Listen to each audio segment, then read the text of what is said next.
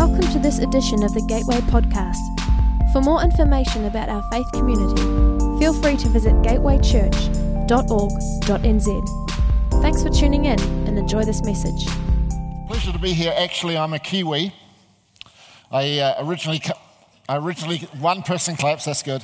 I originally come from uh, uh, Christchurch. I grew up there, uh, and uh, I went to Australia. Um, but that was before all the earthquakes happened, and I came back and I saw the devastation. And after that, I came to this conclusion the safest place in New Zealand to live is Australia. uh, we've been there 30 years. Uh, our children have grown up there, they're all Kiwis as well.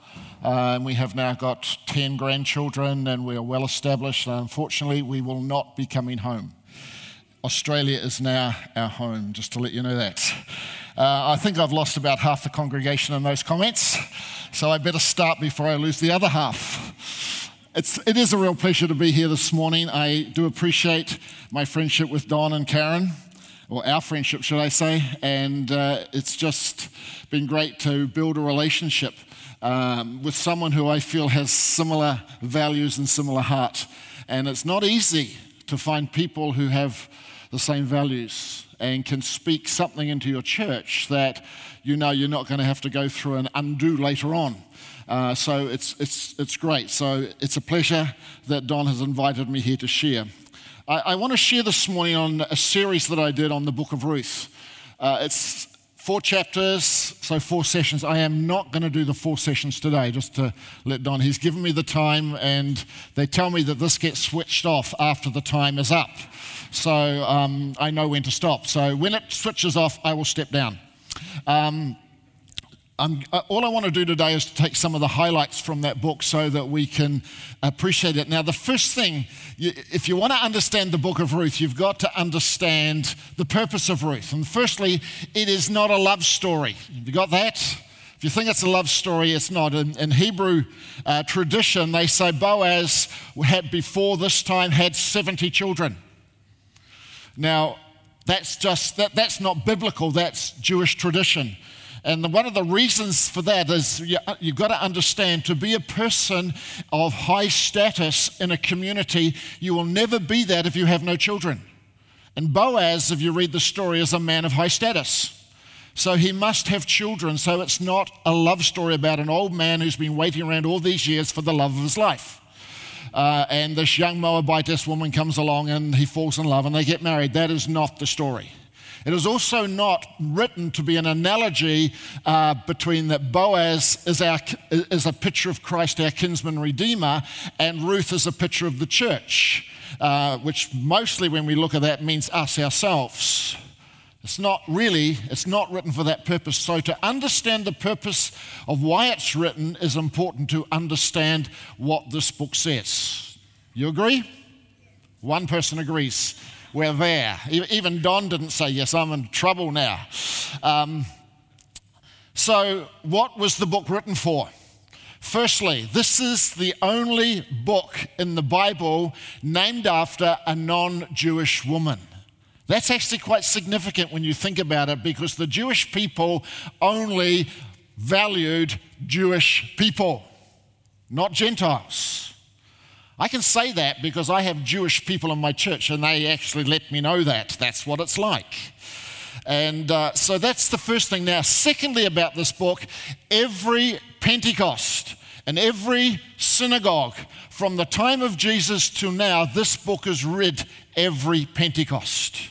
Isn't that amazing? A book written about a non Jewish woman is the book they read at every Pentecost festival.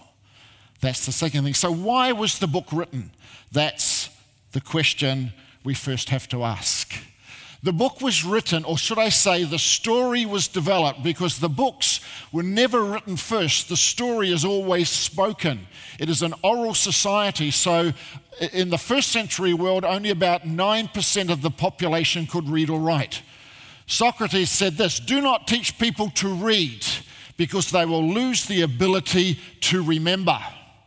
And if I look at us today, I think that's true. A young boy in the first century world, a Jewish boy, could recite the first five books of the Torah. by heart. Can you do that? No, because we've lost the ability to remember. So the story is first um, spoken and then later it is written. So, why was this story developed?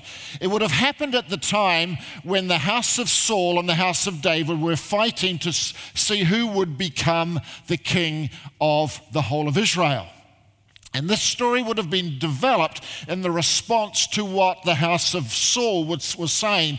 And that is simply this David cannot be king because he has a Moabitess great grandmother, Ruth. Well, what's so significant about that?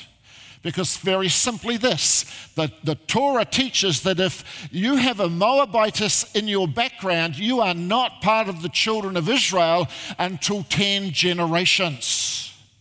So, if you can trace back in your ancestry to 10 generations, and in that you have a Moabitess person, you are not part of the children of Israel. So, how can David be king if he's not even part of the children of Israel? Because his great grandmother is Ruth, who is a Moabitess. That's the first thing. And so you, you have the story develop as a response to that. And the, two, the reason why you know that is at the end it gives you a genealogy. Have you ever read the last chapter of Ruth? It has a genealogy and it starts from the son of Judah called Perez and it goes through to David. And I've always asked the question why did they start at Perez and not Judah? Because Judah is the one we all know and it's like a flag person, so you go down there. Uh, why start with Perez? Very simply, count the number of generations. It is exactly 10 generations. And so the argument is that on the side of the male side of David, for 10 generations, there is no Moabitess or no Moabite person in his lineage. So he is able to be part of Israel. And their argument is twofold for Ruth. Ruth is on the female line, and it doesn't matter on the female line, only the male line.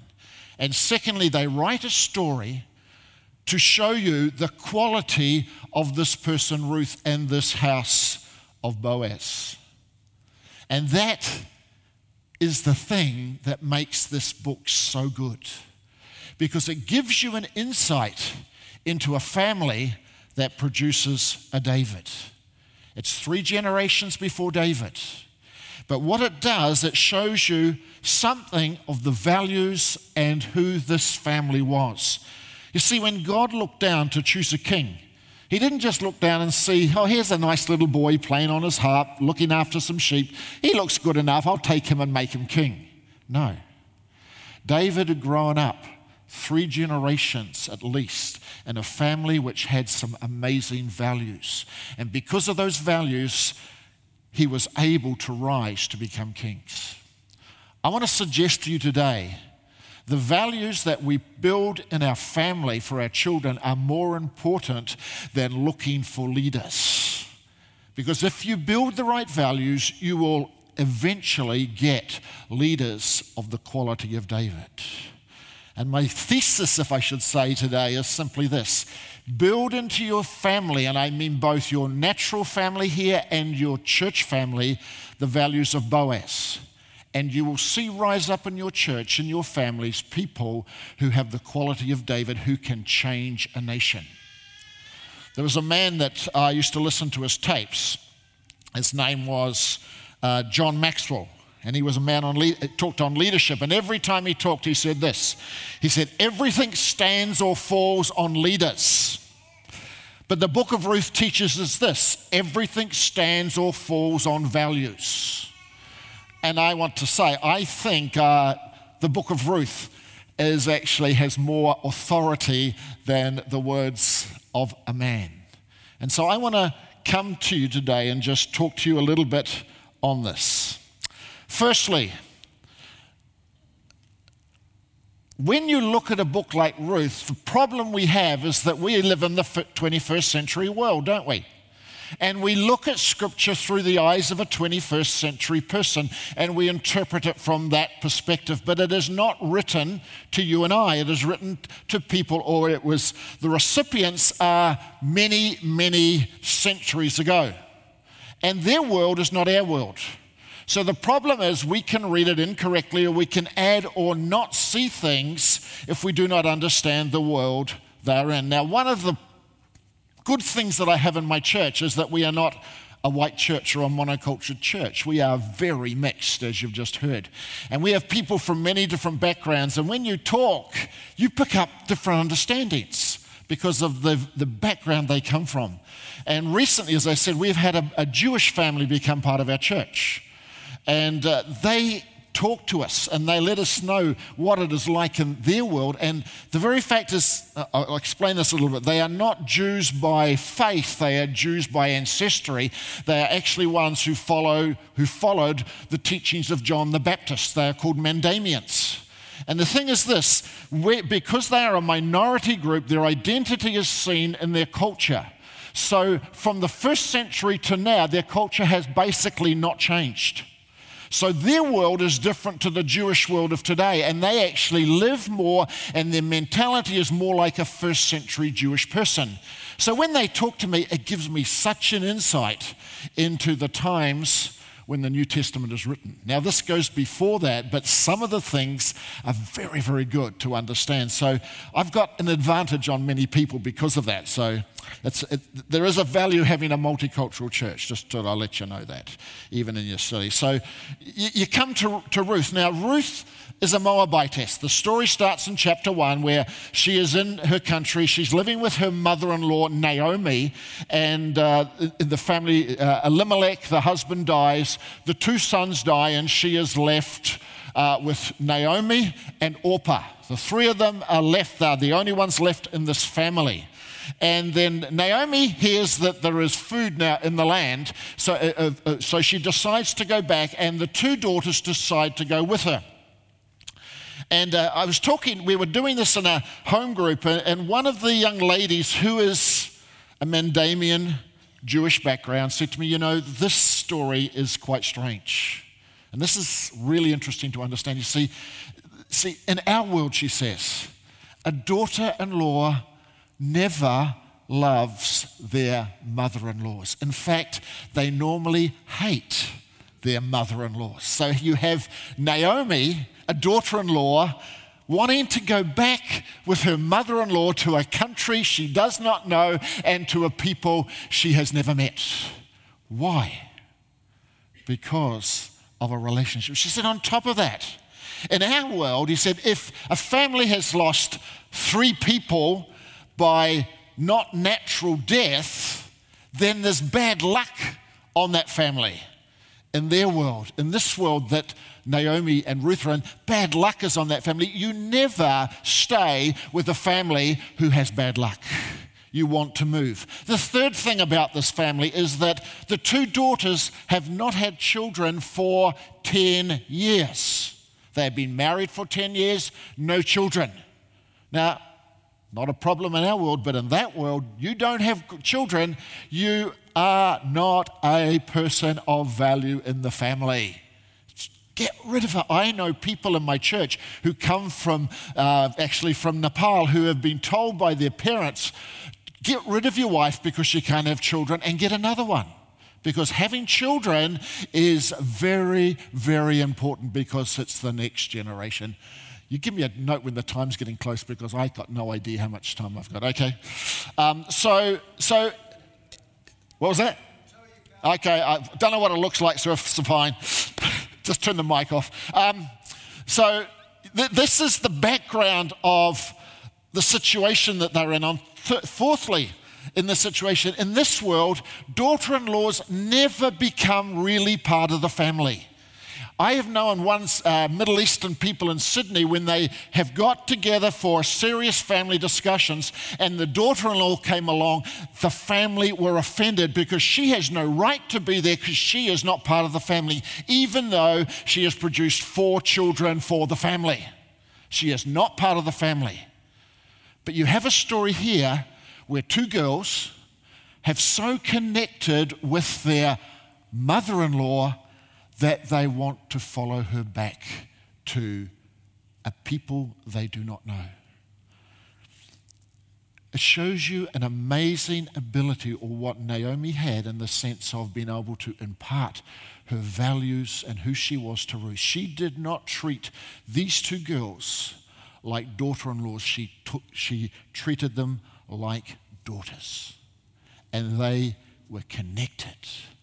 You know, she is one of the greatest evangelists there is because she was able to bring her daughter in laws to a place of wanting to follow. Now, you know the story how Orpah goes back.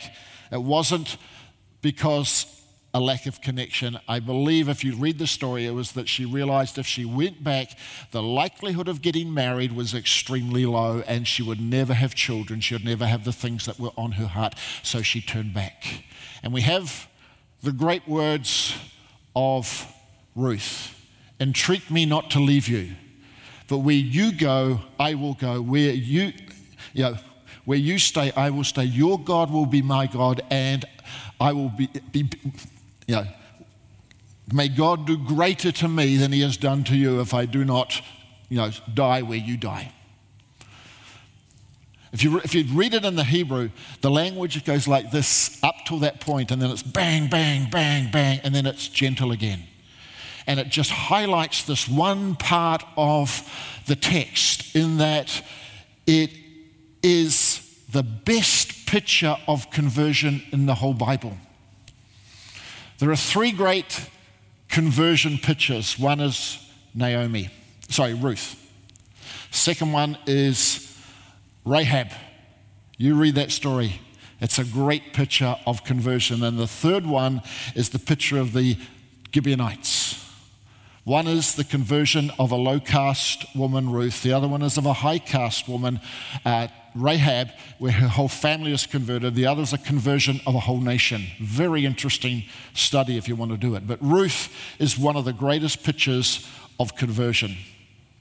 You see, when we talk about conversion, many of us get the idea conversion is repentance. We turn and go in the other direction. The only problem with that is most of us don't know what direction we're going in, so how can you turn and go in the other direction? But the book of Ruth here gives us the three ingredients of a genuine and strong conversion. Firstly, there is a change of God. Secondly, there is a change of family. And thirdly, there is a change of land. This was what creates the identity for a person. New Testament says we are new creations, correct? That our old has gone, the new has come. We have this concept, but do we fully understand what it means to change your, you know, from the new to the old as you get a new identity? And in the, the first century world, your identity is wrapped up in three things the God you serve, the land you live in, and the family you come from. You change those, you change your identity. And actually, it's not changed much today if you really think about it. The first one, she changes her God. She doesn't do what everyone else does in those days. Her God is Chemosh. It is the God of the Moabites. It's the God they fight under, that if they win, he's the great God that gave them the victory. And any battle in that time was not a battle between armies, it was a battle between gods. And so their God was Chemosh. Now, if you didn't like the God that much, it didn't help you much, what you did is you got another God and you put it in your array of gods and you worship that plus Chemosh. You never got rid of Chemosh, but you added gods that helped you. Ruth doesn't do that. She exchanges her God Chemosh for the God Yahweh. Your God will be my God. That's exactly what we are to do. We are to change our gods. You say, Well, I've only got one God. Well, sometimes we value things sometimes greater than God. Comes around when the offering is given. How much, you know, how much do we serve mammon? How much do we serve things which are not our God? One God she had was Yahweh. So she follows him and him alone. She changes her God. Secondly, she changes her family. I think this is amazing. She leaves her people and goes and becomes part of another people. Now, doing that makes her a traitor. She can never go home to her land. It is entirely cut off. In those days, you do that, you're a traitor. So she does that. She leaves her family.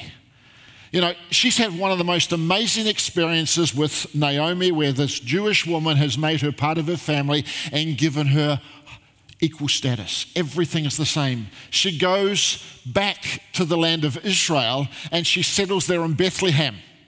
Now, how is she treated there? How did she expect to be treated? The same as Naomi treats her? Wouldn't you expect that? But she's not, if you read the story. You come to it the, the, time when Boaz talks to her and she bows prostrate and she says to him, Why do you speak to me like this? He said, I am less than a slave, I am just a foreigner.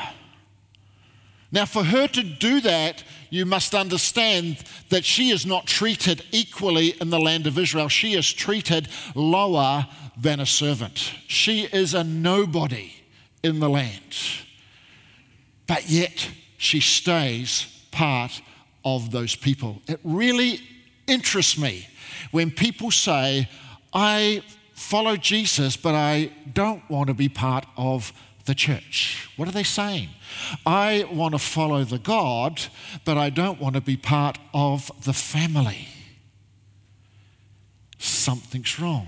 Well, you don't know how they treated me. You know, when I go to church, what they say about me. I'm not going to a place like that. You know, Naomi, sorry, Ruth was treated worse than any person in any church will ever be treated. But she remained part of that community. That was her people, and she was prepared to stay. I believe a good conversion causes us to go much further than a conversion which is shaky. You see, many today don't believe conversion means a change of family, that we have to belong to a new family. There is a scripture in the New Testament that I, I love it. You know, he who gives up houses, mother, father, children, brothers, sisters will receive what? A hundredfold in this lifetime. You know that scripture? I love the way the prosperity doctrine presents it. You know, if you give up a house, God's going to give you a hundred houses in this lifetime. Wow. Yeah, who wants to own a hundred houses? Here's the success story of how to do it. Give me your house. Not a problem. And God will give you a hundred more. Sounds good, doesn't it? But they don't give you the whole story. He said he'll give you a hundred fathers and a hundred mothers and a hundred children. You know, take the whole scripture. You know, most of us have trouble with one father and one mother. You're going to have a hundred, the Bible says, if you give, the, give up your parents. What is it saying? It's saying you have this small family here that when you turn to God may reject you, but there is a greater family with many houses, many fa- you know, parents, everything that you become part of. This becomes your family. We are from a white, mainly Australian, sorry, my apologies, Kiwi background, but we are highly individualistic. I know because I'm one of those, or was one of those. The problem is when you marry an Asian, you have to change. But that individualistic mindset does not help us understand what true conversion is. We have a new family. And the next one is we have a new land. Well, still got the same old piece of dirt that I had before. You see, we are part of this nation, but it is not our number one priority.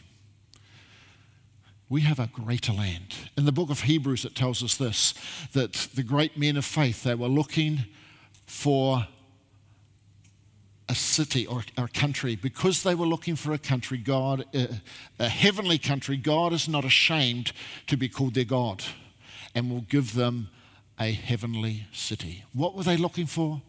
A heavenly country. You and I are not part of this world. We have a heavenly kingdom. Yes, we need to think sometimes. You know why Israel is called the Holy Land? The reason is this The Jewish people believe they are only caretakers of the land. The land belongs to God, therefore, it is holy. Some of the things we need to think about when we come to the whole issues we're facing in this country with the different issues on Maori and Pakeha and all that's going on. The land belongs to God. We need to understand there is a heavenly kingdom that we belong to, which is greater than the kingdom we are in here. True conversion embraces all this. This is what Ruth did. And because of that, she has a strong, strong conversion. So we have this on one side, a great conversion in the book of Ruth, which makes this woman stand out. But we have a family, which is the house of Boaz, which has some amazing values. And I would like just briefly to go through some of these with you because I think these values are important. If we build these into our families, we will see men and women like David rise in our churches. It won't be a struggle to find people who can do things in the kingdom of God because they will be growing in our churches because of values that are built. But one thing about values is if you don't, you may have values, but if you don't know how to pass them on to the next generation or to the family, you're going to be in trouble, aren't you? They need to be able to be passed on. So the question we have to ask is Was Boaz able to hand on his values to his household? Good question. Would you like the answer? Oh, some people will, so at least some of us are still listening. Okay. The first chapter 2, we see the story where Naomi says, Ruth says to Naomi, Look, can we go, can I go out and glean in the fields? Now, it's very interesting that because only the poor people are allowed to, and Ruth does not, and Naomi do not come from a poor family but they go and do it. That adds a lot of questions, which I can't talk to you about now. But so he goes out, and, and she goes out and she starts to glean in the field of Boaz. And uh, then later on, you hear that Boaz comes to the field and goes to the supervisor, the overseer, and asks this question uh, You know, who's this woman? And what does he do? He says, Oh, that's Ruth, the Moabitess, and she has been gleaning in the. She came and asked permission and I gave her permission to it. Then she's been gleaning in the field all day. She stopped for a while and went and had a rest in the shade, and now she's back out gleaning. Now we think, well, that's fine. But if you were there and you were part of that world, your first thought would be, whatever is going on here? You see, we, when we harvest crops nowadays, we have machines to do it. So, you know, let's go and harvest today, all harvested. But in those days, it's manual harvest. And when you do manual harvest, it is high labor intensive. It is a lot of work. And in fact, they say in the, in the, um, the, the wheat belts of America in those days, when it was manual harvested, everything closed down. Everyone went out into the harvest. The schools closed, and all the kids said, fantastic. And they all went out. The doctor closed, the shops closed. Everyone went out to the harvest to harvest the grain. The reason for that is if it gets too damp, the grain on the stalk will start to germinate, and when that happens, it becomes valueless. You need to harvest it before the moisture increases. So everyone is into it. And the supervisor has one job and one job only, and that is to make sure the harvest gets in. He should never focus on anything else. And so the question comes why is the supervisor focusing on this woman who is gleaning some little bits of grain in the field? It is not his job, it is not important. So why does he do it? And the only reason is this is because he knows the values of his master and he lives according to the values of his master. When his master comes, he doesn't ask the question, How's the crop going? He asks the question, Who is this person? And he can tell him exactly who she is, what she's been doing, and what he has done for her. The values of Boaz have become the values of those who are part of his household. The second place you see it is when he comes to the the uh, gleaners, not the gleaners, the harvesters, and says, When Ruth is harvesting amongst you, allow her to come and harvest beside you and take handfuls and leave it for her. Now, you've got to understand who the gleaners are. They are day laborers, not the gleaners, sorry, the, the reapers. They are day laborers and they work in the field. Now, a day laborer in that world is about two days away from starvation. They don't have much. And so they are working in the field. And what happens? It's their wives, because they are mainly from poor families, who come and glean at the back. And so they are picking up a bit extra for their family. And here comes this woman that their master has said, leave ample for her. Now, just imagine you were there and you were thinking, who's this foreigner? You know, why should I give her? My wife's there. I should leave some for her so we can be better off. Now, they will obey the master. You know, just take a little bit and leave for her. You know, don't, don't let her get too much, but leave a little bit for her. So at least we're obeying the master, but the heart of the master is not being represented. That's what they could have done, but that's not what they do. Because, you know, she gleaned enough to take back to support two people for 10 days. Now, if she did that for one month, which is usually the harvest of, the, the length of a harvest, she would have enough to survive on for the two of them for one year. They gave ample. They have the value of their master. So the values of Boaz are being imparted to his household. That is something we have to learn to do. So, what are these values? What time am I supposed to stop? 20 past. 10 more minutes. Okay. The first one is Boaz actually follows what you call uh, the heart of the law. See, in those days, it's the time of the judges, the law is not being uh, followed. That's why you know that because when Ruth comes there, Boaz said, Don't go to another field because basically saying it's too dangerous. And Naomi also says, Stay there because if you go elsewhere, it's too dangerous. Why would it be dangerous to go to another field? Because the law says you are allowed to go and glean in the fields. The simple reason is this the law is not followed generally in the community. But Boaz doesn't follow what the community says, he follows what the law says. But not just the law, it's actually the spirit of the law that he follows. When you look at the law in the Old Testament, there are 613 laws. And if you try to follow all 613, you will fail. Because most, uh, not say most, many of them could not be followed once the children of Israel got to the land of Israel. You couldn't follow a lot of them. So, what do you do? One rabbi or teacher before the time of Jesus, uh, just shortly before he was born, was asked, was challenged, say, can you recite the law and stand on one foot while you're doing it? And he thought about it and he says, yes, I can. 613 laws standing on one foot. And he said this you're not going to be disappointed. He said, You shall love the Lord your God with all your heart, with all your soul, and with all your mind, and your neighbor as yourself. Put his foot down and he said, The rest is commentary. And it's true. You see, there's two types of law. One's called the apodictic, and I have just quoted that to you, and one is called the casuistic, which is all the rest.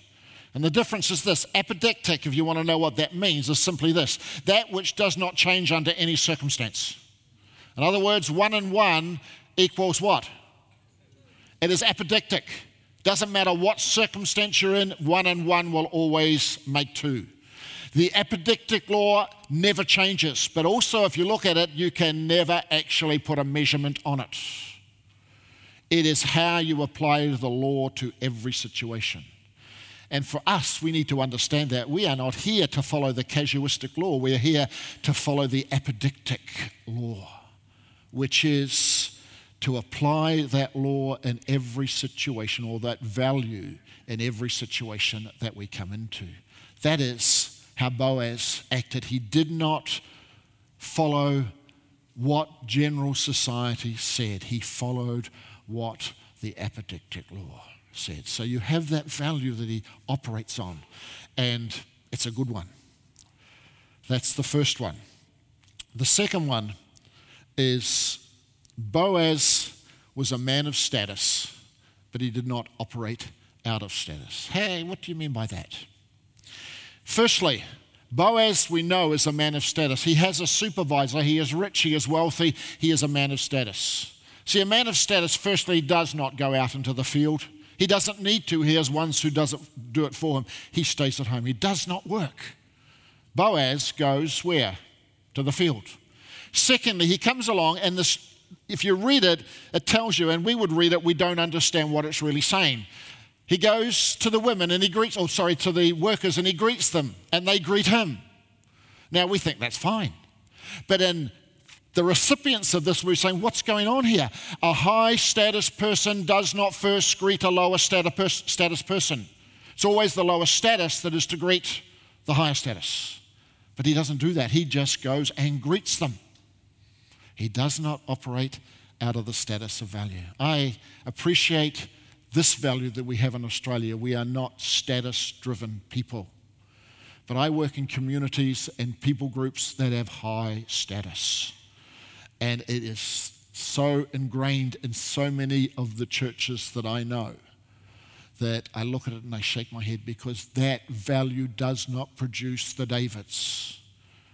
It produces something completely different. Thirdly, a high status person does not talk to someone who is a foreigner at all, but he singles her out. He talks to her and he invests in her. Amazing when you think about it. Never allow status to become part of a value of our churches. And some churches, we do it. You know, pastors have a higher status, and there, there comes an expectation of how their people should treat them. I'm not saying that so you treat him badly. He's a good man, and he should be treated well. But I know he doesn't operate out of that. Okay, I'm going through these very quickly and just giving you the, some of the outlines. The third thing about Boaz was that he does a lot more than just follow the law. He, where he sees the grace of God working, he invests into it. You see, you look what he does, does to Ruth, which is not the law. First, he offers her protection while she's in the field. That's not what the law says you have to do. He allows her to glean amongst the reapers and tells the reapers to leave more for her. That's more than the law requires. He invites her to lunch with the workers and to provide enough for her even to take home. That's more than the law requires. He allows her to drink from the water that is provided for his workers, not for the gleaners. He protects her grain because she gleans more than she can hold for the day. She has to put it somewhere, so someone must look out, look over that to make sure no one steals it.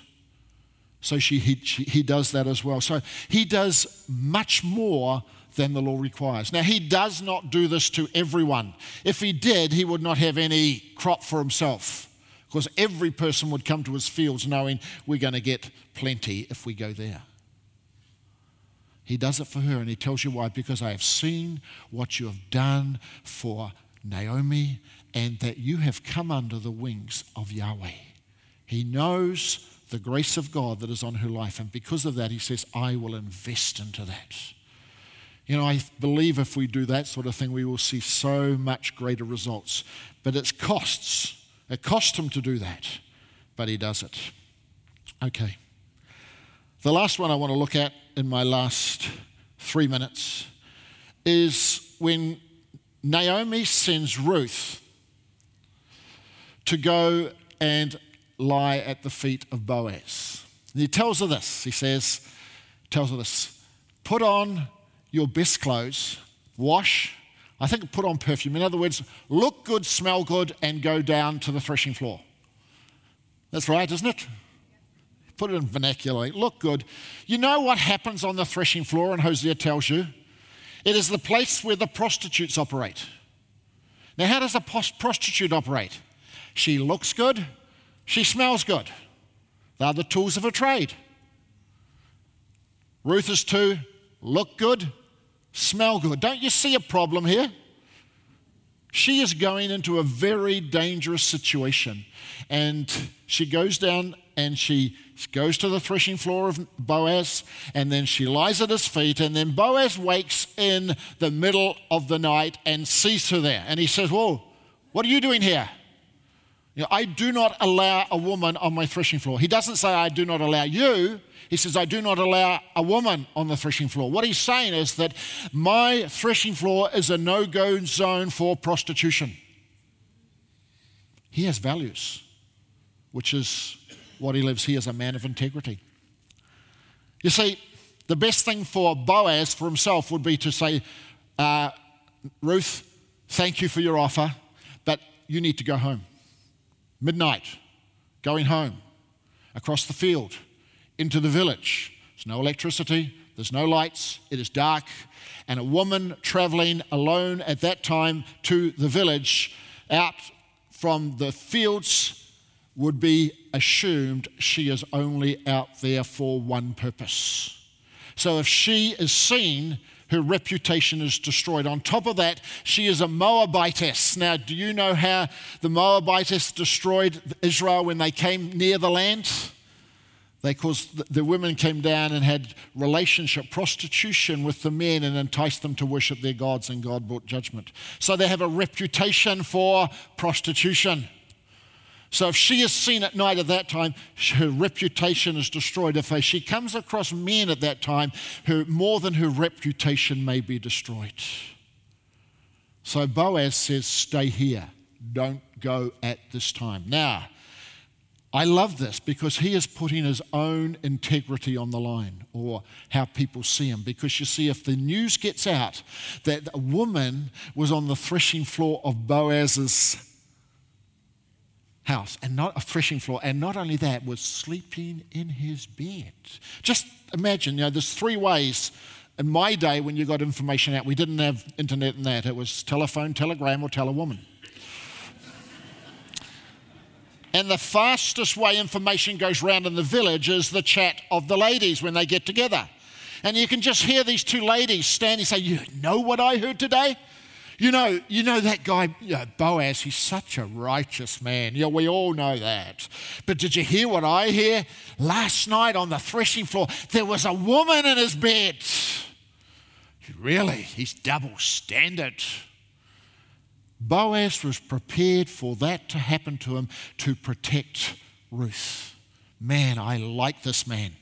And then he comes and he lets her go back just before dawn breaks. Now, for us who live in the city where we have lights and the street lights, we may not understand this, but I spent a bit of time in the villages in Nepal, up in the mountains, and uh, there's no electricity in those days. And you go to sleep when the sun goes down, you get up when it's dawn. And just before dawn, people start to rise and get up.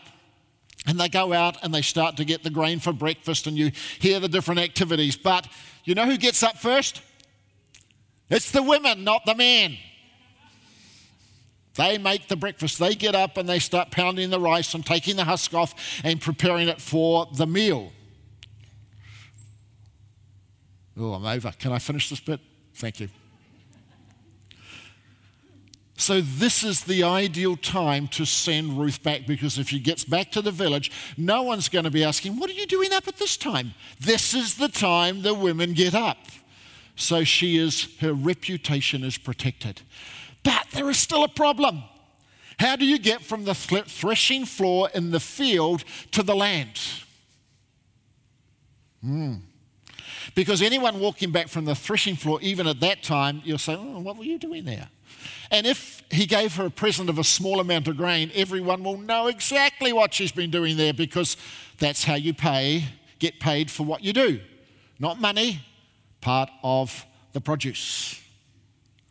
So, what he does, he gives her a huge amount of grain, and it tells us that he has to help to put it on her back. Why that? Simply this the threshing floor is where the grain is threshed and dried, but it is not stored there, it is stored in the village. So, how do you get it from one to A to B? You carry it, not in small amounts, but as big as you can carry, you take it back. So, to see a person, a lady, carrying grain early in the morning from the threshing floor to the village, oh, she's just get up, got up early so she can start bringing the grain in for the storage valid reason for coming back from there to there. So we see that he protects her in everything he does. I'm going to finish on this last one because I think it's very important.